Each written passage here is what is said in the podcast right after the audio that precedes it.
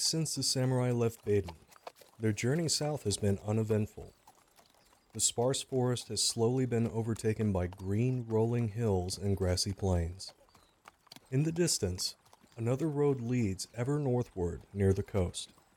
Crow has cheered up bit by bit the further from Baden and the deeper into the plains they get. Soon, she's her old chatty self. Shio is deeply relieved to be away from the concentrated groups of humanity, walking her mount rather than riding as they pass out of reach of Baden and its hungry ghosts. She seems lost in thought, but her gait is light. The horse being in biting distance of her head doesn't even seem to reach her as a concern.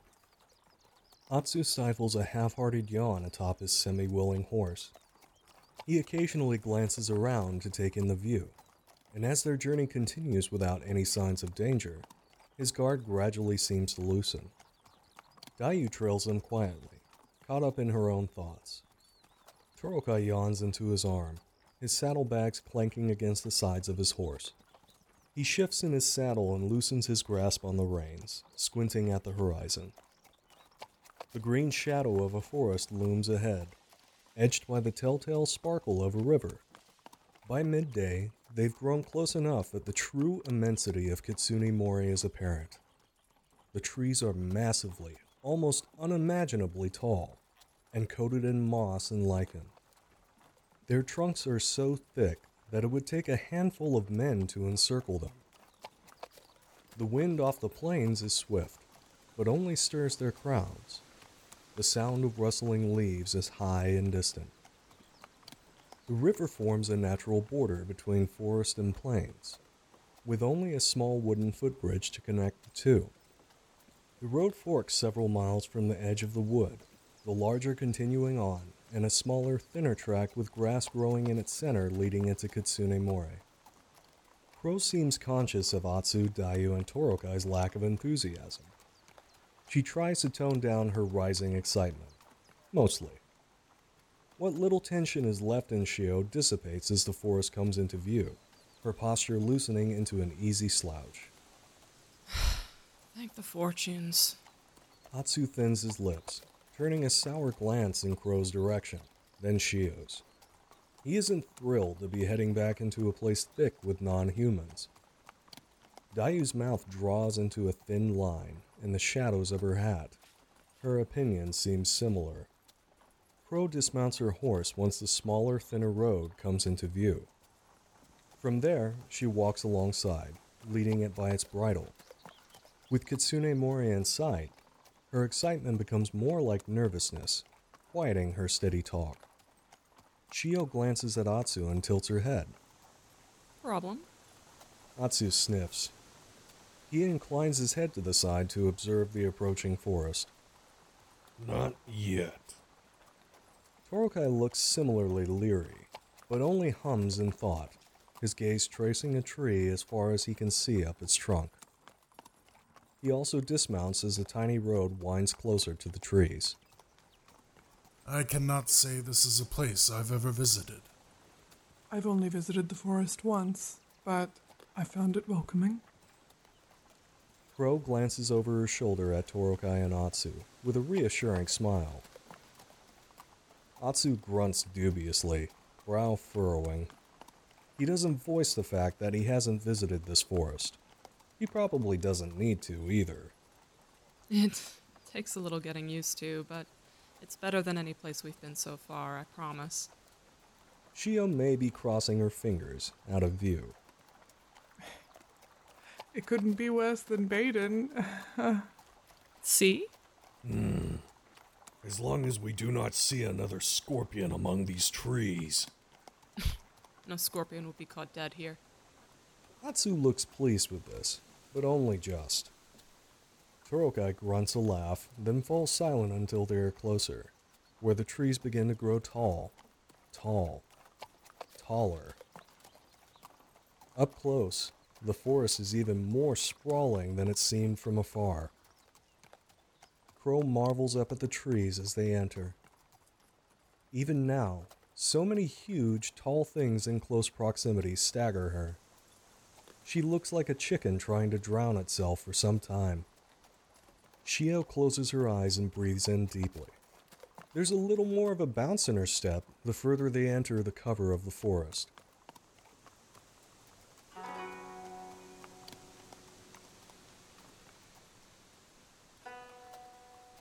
The road onward leads to Kitsune Morimura, but as they travel, it grows fainter and fainter.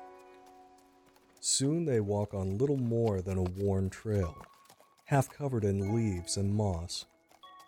The sound of the plain's wind fades, replaced by the clamor of birdsong.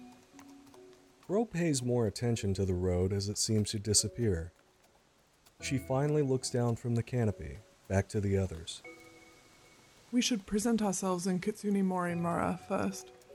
I'll take the braid there and ask what we should do with it next, if any of you would like to accompany. She glances at Shio. Let's hope your Hasako has enough oden for the lot of us. That is the best course of action. Afterward, I'd be happy to show you all around if you're at all interested. It's been some time since I've been home, but I'm sure things are much the same. I appreciate your guidance. And your company. Atsu rumbles, uncertainty creeping into his face the deeper they go into the forest. He glances around as they walk, trying to spot some unseen threat.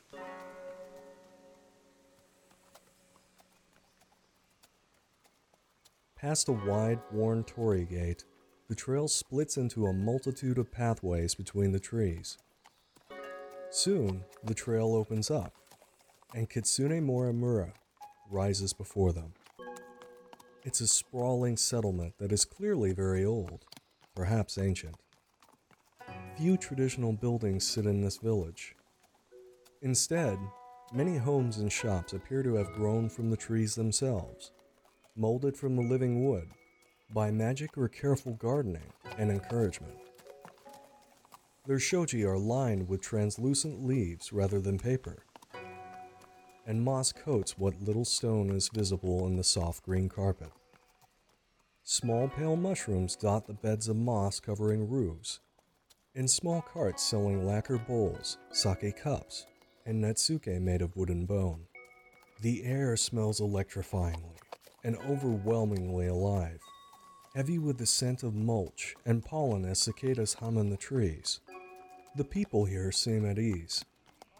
Peasants gossip as they pass, with carts loaded with spring forest bounty mushrooms, herbs, and berries. In the distance, several fox samurai sip tea atop a leafy balcony, nearly blending into the trees with their brown silver kimono. Once in a while, there are a pair of unsettling green eyes, or the telltale stir of a tail beneath of a kimono. Shio shuffles her feet, smiling nervously like a child presenting a gift. I haven't had the opportunity to show anyone the sights before. I hope I'll do it justice. Crow beams as they enter the village, captivated by it as much as the forest. Torokai looks around suspiciously, but without fear. His eyebrows rise as they pass through the village's wide, worn torii gate. Well, what's most important right now? What sort of noodles do they have? Crow laughs, looking immediately to Shio. Food is of grave importance after a long journey. Incomparable udon. And soba, if you prefer. But the oden is what I most recommend. Yes, shall we all get oden once we've presented ourselves? That was my plan. And perhaps a visit to the hot springs. Presented ourselves? To the daimyo, I mean. And I could do with a visit to the hot springs after that journey. Don't worry yourselves. I'll vouch for you. Atsu clasps his forehead with an anguished and drawn out. Acha! Crow gives Shio a toothy grin. Lead the way, veteran forest dweller. Shio scoffs, but takes point.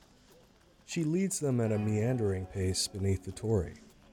A hint of apprehension flickers across her face. Fortunes help her if something awful has happened here, too. The others fall in behind her, Crow content to take in the sights, and Atsu resigned. Torokai folds his arms across his chest as he follows. Dayu resettles her scroll case to calm her tightly controlled nerves. Shio leads them first to a stable for their ponies before taking them back onto the main thoroughfare. Crow follows her closely. Atsu, meanwhile, is sweating and wide eyed in the presence of such massive trees. A massive tree wrapped in a thick shimenawa made of rope dominates the center of the village. It is a sugi of such massive proportions that its branches make a shaded clearing large enough for an impressive garden. Mushrooms and strange, deep forest flowers twine around small, still reflective pools, whose depths reveal not only koi, but sleek silver fish. Two old moss softened kitsune statues guard the entrance of the tree their crimson bibs fresh and crisp, their faces angular. A woman of average height with black hair, her eyes a striking shade of forest green, greets them as they approach. She bows deeply before leading them into the home. The home built into this tree is large, and yet it should not be as large as it is as the samurai enter where they walk down halls that seem as sprawling as any crane samurai's estate.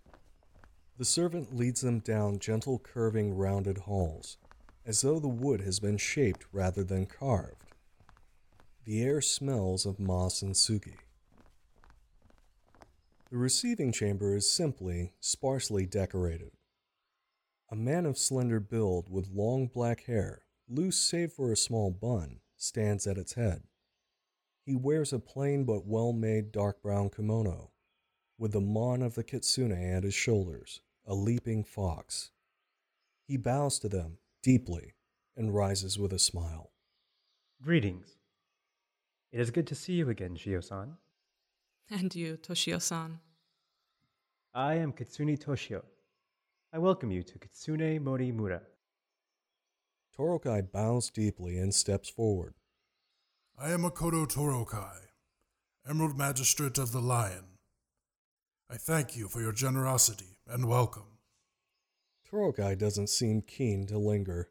His stomach and the desire to try new noodles is probably getting the better of him this late into the journey.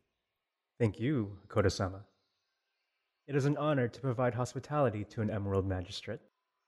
Toshio looks them over, but pauses at Crow, recognition striking him. Forgive me, have we met? Perhaps? I passed through Kitsune Mori some years ago. I'm called Crow. Ah, Crow, yes. You enjoyed the oden. Crow's smile grows, and she nods several times, nearly beaming. Yes, and I hope to again. Very soon. Atsu returns a bow, looking out of his element. I am Hideatsu Ryokunabe. Dayu bows stiffly. And I am Kuni Dayu.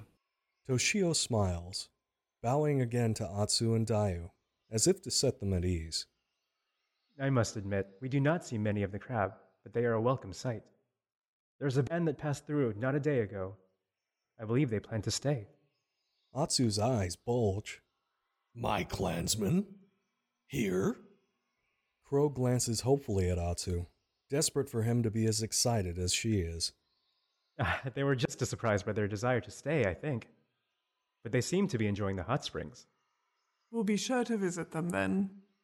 She pats Atsu on the shoulder. The hot springs are very nice. Atsu looks at Crow with bloodshot eyes, then Shio. What is wrong with the springs? May I ask the reason for your visit, if you are not simply passing through? Ah, yes. Crow reaches into her kosode, producing the small box she's kept the braid in. We were asked to return the braid of Kitsune Chizu to the forest. Toshio quiets, his expression stilling to seriousness. He is quiet for several moments. He bows his head in reverence, clears his throat, and holds out both palms to accept the box.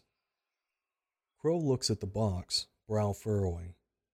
She's almost reluctant to give it up, but after a long pause, hands it to Toshio carefully, reverently. Toshio stares at it in his hands for a long while. When he does open it, He does not touch the braid. He shuts the box again after a moment and smooths his hand over it. I thank you, Crow-san. It seems you have served us yet again. I can hardly take credit. Were it not for my friends, we wouldn't have been able to do it. He smiles at Crow, then looks at the others and bows. I thank you as well. I'm glad that we could perform this honor for her, and glad to be home. Toshio passes the box carefully to the green eyed servant. He turns back to the samurai and folds his hands behind his back. And the forest is glad to see you again, Shio-san. I am sure you are hungry and weary. I shall not keep you. You may see to any of the inns for lodging. Crow leaves confusion behind in favor of bright, if nervous, smiles. She nods in agreement, then bows and looks to Shio. Shio bows. Thank you. We shall speak again soon, I hope. They make their farewells, and Shio leads them back outside. Crow gives the servant a wink, despite the gravity of the situation at hand, before she turns to leave. The woman blushes deeply, and her eyes immediately go to the floor, but she smiles, just a little. Outside, the light begins to fade, afternoon giving way to a warm evening. There's no sign of the clouds that haunted them in Baden, only clear dusk sky through the canopy. Crow seems delighted by the weather on top of everything else. There's definitely a spring in her step.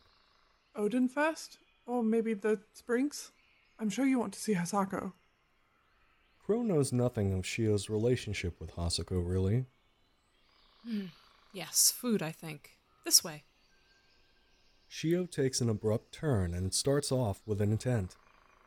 She picks up speed as they near their destination a small shop front with a protective overhang, already crowded with a dense throng of people waiting on food. Shio barges her way through a few lingering on the outskirts and plops herself down on a free stool with great authority. She waves her hand in the air. Kitsune Oden, please. Crow is much more polite and gentle as she weaves her way through the crowd, and though there is no empty seat near Shio, she stands by her all the same. One Kitsune Oden. Ah. A tall woman with distinctively green eyes darts to the counter and leans over to grasp Shio's hand briefly. Her dark brown hair is pulled back under a kerchief, and an apron is tied over her front. Coming right up. She returns to the jumble of pots boiling behind her. Crow manages to find her way next to Shio just as Hasako has turned back to the pots. She has to bend down in order to peer under the awning and watches the work in the kitchen with a wide smile. And another Kitsune Oden. Hasako acknowledges Crow's order with a call back, dishing out bits and bobs into the bowls. A few orders are ahead of them, but they are dealt with quickly. Soon, she delivers a particularly brimming bowl to Shio. She pauses in handing Crow hers, recognition blooming in her eyes, followed by a smile. I thought you might be back. I'm very pleased to have been right. Crow grins toothily, probably a bit stupidly, at Hasako. She bows her head in thanks, accepting the bowl with both palms. Torokai is visibly surprised, but thrilled, his smile wide. He raises two fingers, polite despite his rumbling stomach. One Kitsune Oden, please. He bows before retreating from the counter. She bustles to prepare Torokai's meal, handing it off to him. Torokai stares as she hands it over and smiles back.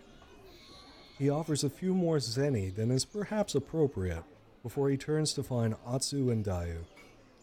The crabs have staked out one of the few remaining tables. Atsu gorges himself on the first several bowls of oden, while Dayu holds up one of her fish cakes in her chopsticks, examining it. Torokai sits beside them, smiling as he inspects the oden's contents. Crow laughs, blushing. Last time it took me a month to break away. She reaches for the nearest pair of chopsticks, offering a quiet, reverent, Itadakimasu. with a bow of her head before she digs in. She is hungrier than she realized, and learns exactly how many boiled eggs she can fit into her mouth at once, which is four. Hasako laughs, grabbing bowls left by other customers and placing them in a basin to be washed. Only a month? I must be losing my touch. She neatens her workstation, wiping it down with a few passes of a cloth. Crow's egg cramming fest unfortunately coincides with Hasako's quip. She would like very much to assure her that she isn't, but instead, she just makes some sounds around an enormous mouthful, which she then continues trying to conquer. Crow finally manages to swallow. I'm sure I'll be stuck here at least two months this time. Torokai produces his lacquered chopsticks and approaches the oden carefully, inspecting its contents. He prods an egg, then a fish cake, then plucks a slide of radish from the top. He comes up for air with a wide smile, nodding his head in appreciation. Ah, it was indeed worth the journey, Shio-san. Atsu continues trying to shove as many fish cakes as he can into his mouth in one go. Thankfully, not close to polite socialization. You have been to these springs? Many times. They're very. hmm. They're very well kept. Torokai smiles and bows his head, passing his empty bowl to Hasako. I see, I see. Surely I will have to visit them then. I hope so. Though Toshio san. She frowns, giving Shio a significant look. Shio returns it, eyebrows furrowed and mouth full. join me on my break. I have some news. She glances at Crow, lips pursed in thought. I would appreciate your ear as well, Crow-san. Crow is happy to give Hasako her ear, as well as any other part of her. She smiles broadly and nods, then realizes maybe she shouldn't be smiling, and bows her head. Of course. Hasako leaves them to their meals after that, busying herself with other customers. Crow finishes the second half of her meal with slower appreciation. Well, does it suffice? It does. Shio radiates smugness before she drinks the last of her broth, not wanting to take any more of Hasako's time at the dinner rush. She bids her a jaunty farewell and tries not to let her anxiety show as she waits for the others to finish. I suggest we find lodging, then partake of the springs if you like. Yes. I'd be very grateful for the opportunity to put down my things and hopefully melt this knot between my shoulders. She rolls one for emphasis, then slides her payment for her meal along the counter. The tip is ridiculous. Torokai nods, wiping his chopsticks and putting them away. It sounds pleasing, yes. They set off together to find an inn, eager to shed their baggage and stretch after the long journey.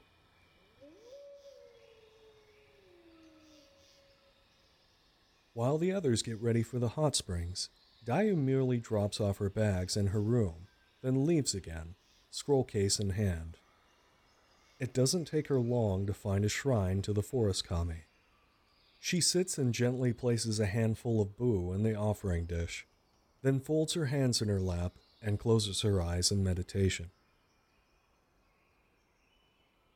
The hot springs aren't far, but lanterns are being lit by the time they arrive, illuminating the clouds of steam rising over the walls of the onsen. While there are several small, separate changing rooms to undress and wash for the sake of comfort, the springs themselves are communal. Atsu emerges from the changing area, but not before sticking his head around the corner and checking left and right in case of mysterious threats. He finds nothing, save a small sika deer, surprisingly unbothered by Atsu's presence. It nibbles on the edge of his towel. Atsu stares down at the deer. Boy, someone's left their dog untied. The deer nibbles for another moment. When it becomes clear Atsu won't feed or pet it, it wanders off. Atsu stares after the deer with distrusting dead fish eyes, then does his best to sneak into the hot springs. Around the partitioning panel, he can hear the splash of water and laughter. His brow furrows at the sound. When he finally forces himself past the partition, he stops and gawks at the spectacle. Crabs are congregating. In a semicircle are what appear to be the crab samurai Toshio mentioned. Among them is a tall, wide man, a Hida, and a slightly smaller man who may be a Kaiu. The third is a woman, tall and powerfully built, with the muscular bulk of a sumo wrestler, certainly a Hida as well. Dressed only in fundoshi and chest wrappings, the Hida drink and laugh boisterously, while their Kaiu companion is more subdued. All of them are red faced from heat and sake. The springs are spacious enough that even with the spectacle of the crabs, the water is not crowded.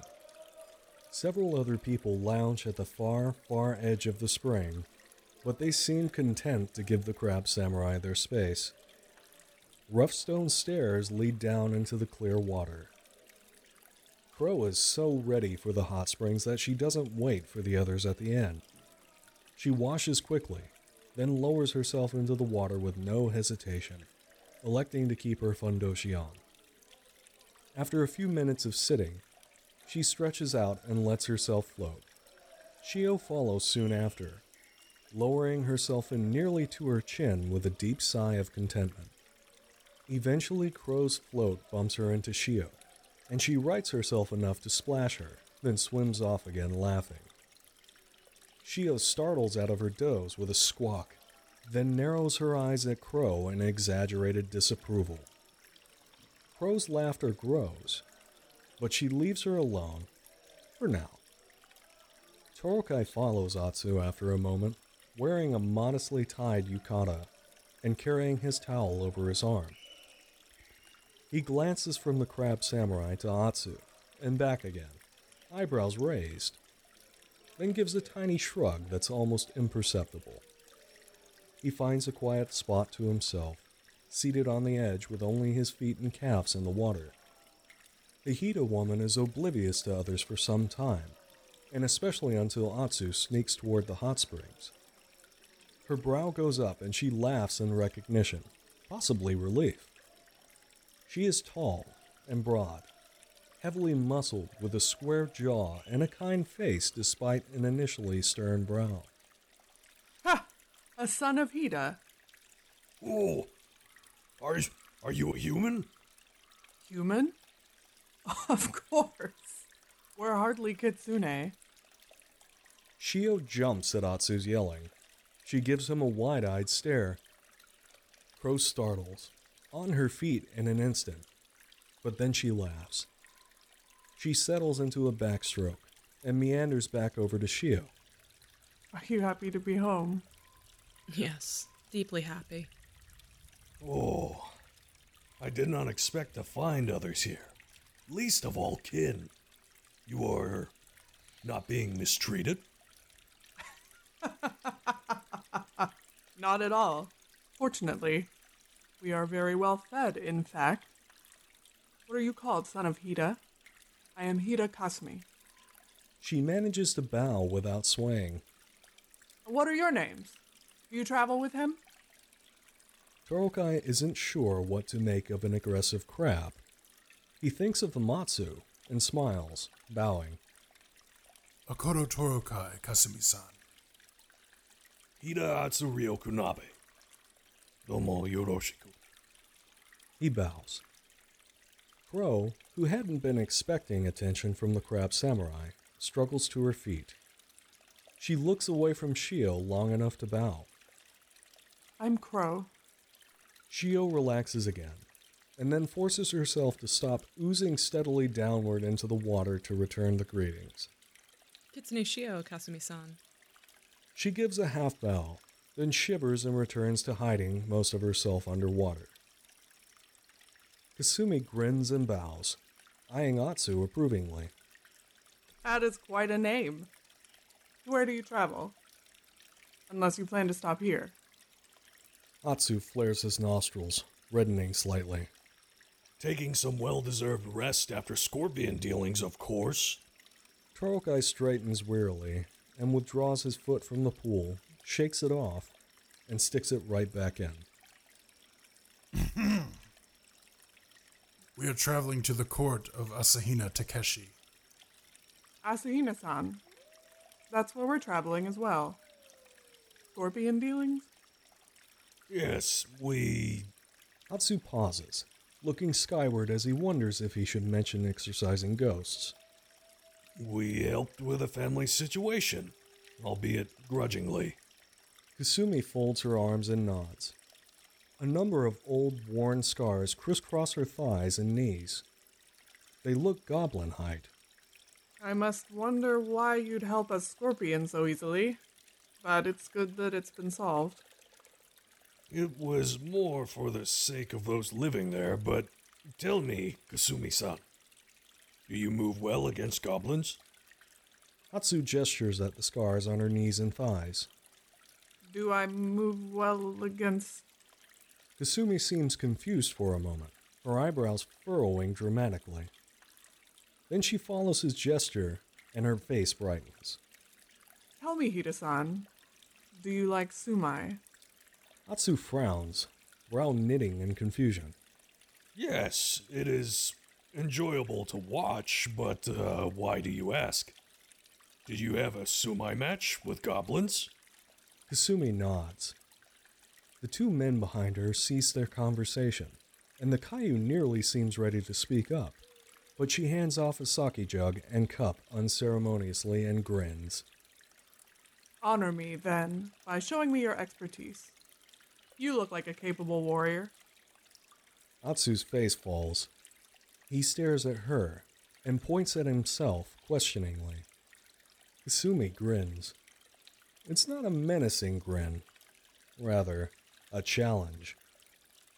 Torokai seems torn on whether or not to do something about this. His hair is unbound from its top knot, steamed to the sides of his head. He rubs his mustache and makes a sound that is probably Nah.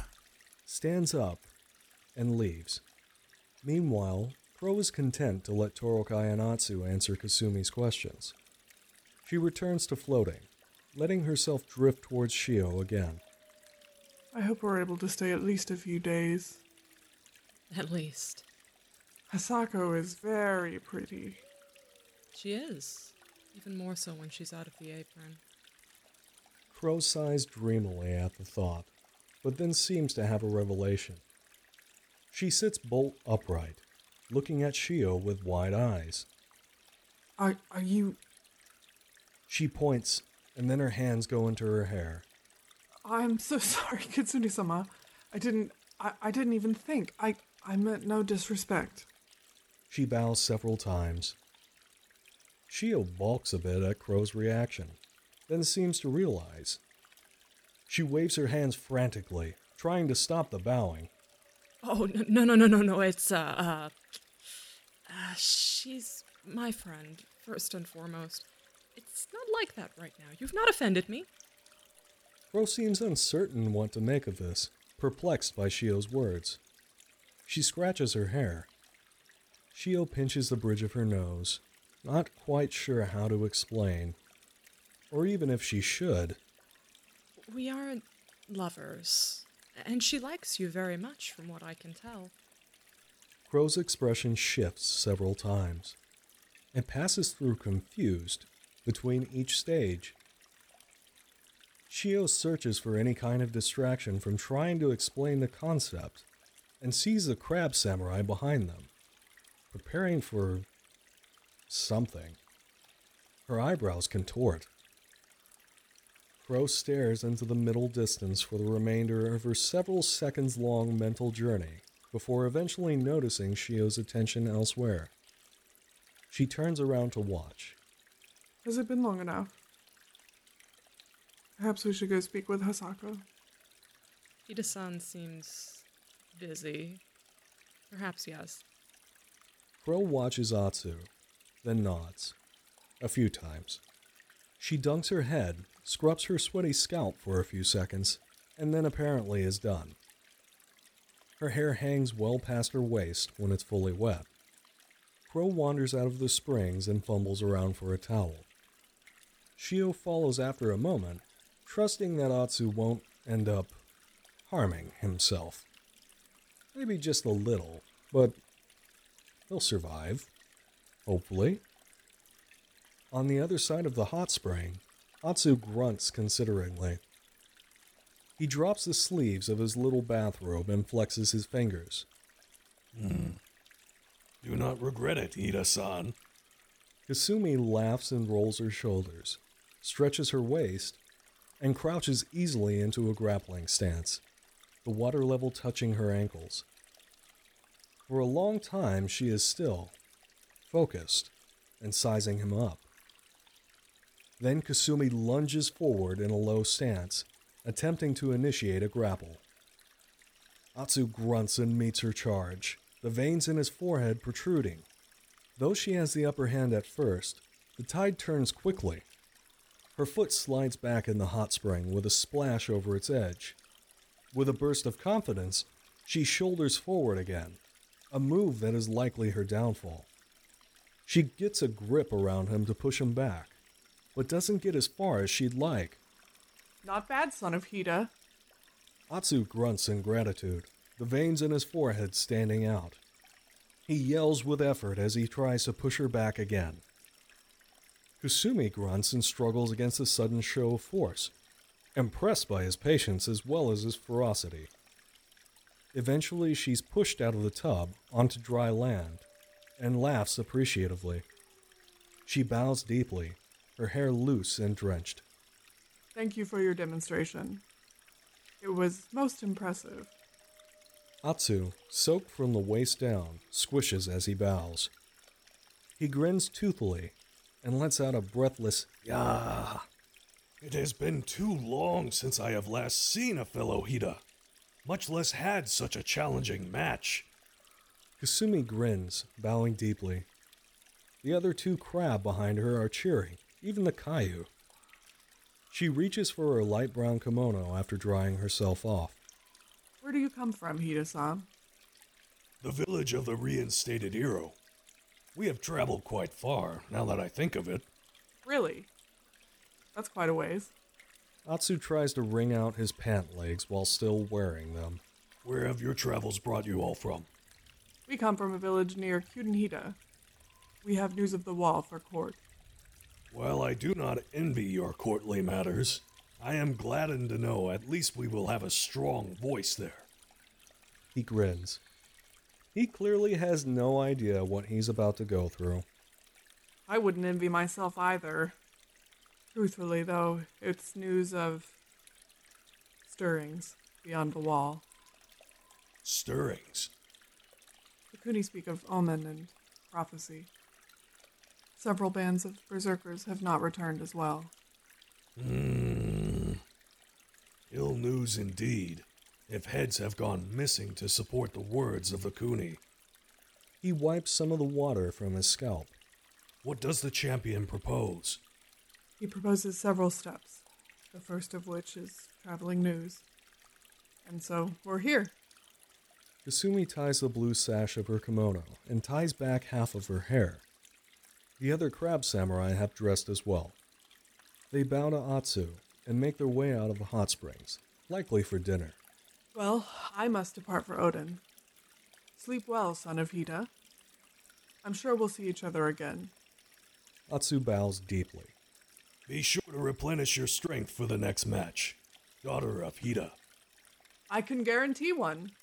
Kasumi grins and bows in return. She starts off after her companions. Crow dries herself off, then changes into her nicer kimono, since it's the only one that's clean. She waits outside the inn for Shio. When Shio joins her, she is dressed plainly in fox colors and leads her back to the oden shop. Crow follows gladly, her hair slowly becoming more bushy and curly as it begins to dry. Hasako has shuttered the shop for her break. She has taken off her apron and does, as Shio said, look better. Her clothes are plain but well made, with subtle patterns of leaves. Hasako circles around the back of the building, where a small vegetable garden flourishes in carefully tilled soil. She motions for them to sit upon the moss encrusted rock beside it. Crow takes note that Shio was correct. For a moment, she is shameless in her admiration, though polite. She bows in greeting and sits on the rock. Hasako bows in return, seating herself opposite of them on another boulder. Thank you for returning to the forest, Crow-san. You did great good for my home your last visit. I don't remember much of it, to be honest with you. I was hoping maybe I could find some closure while we're here. But that's later. I'm glad to help. What was the news you spoke of? Poachers are growing in number once again. I have seen them in the village itself. I have heard of their presence from my family and others in the wood. I am concerned. Crow is quickly on her feet, frowning, her hand on the hilt of her sword. She glances at Shio. I'll take care of them. Shio stills, gone stiff and cold for a moment before she nods once. Hasako looks at her hands, then back at them. She looks very tired. I cannot thank you enough. Toshio san may know more about them, but please be careful. The woods are dangerous of late. We'll speak with Toshio sama then. Are you unwell? Hasako blinks, surprised, then gives her a wry smile. I am worried. I fear for my family and friends. Many do not live in the village and would be easy targets. Crow's expression goes from concern to something softer. She wages an internal battle over whether to touch her shoulder reassuringly. Eventually, reason wins out, and she keeps her hands by her sides. She bows. Not to worry, Hasako san. We'll handle it. I trust you. Thank you. Crow beams. She smiles back, all teeth, then looks back at Shio. Then back to Hasako. Then Shio. Shio smiles back. Around them, Kitsune Mori Mura's lanterns are slowly lit. The last sunlight fades below the horizon, and the forest is blanketed in deep violet shadows of night.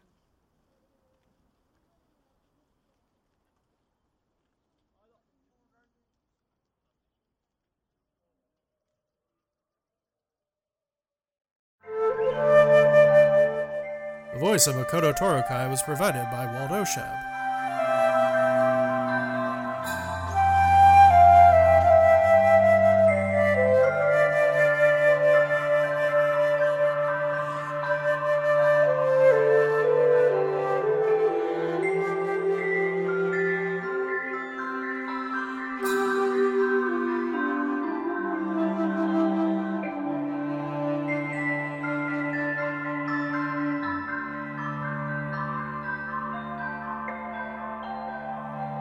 For all the latest updates in our podcast, be sure to check us out on Twitter at SITWL5R. You can also join our Discord server to talk L5R, tabletop, and everything in between. Shadows in the West is played using the 4th edition of the Legend of the Five Rings role playing game, developed by Alderac Entertainment Group and owned by Fantasy Flight Games.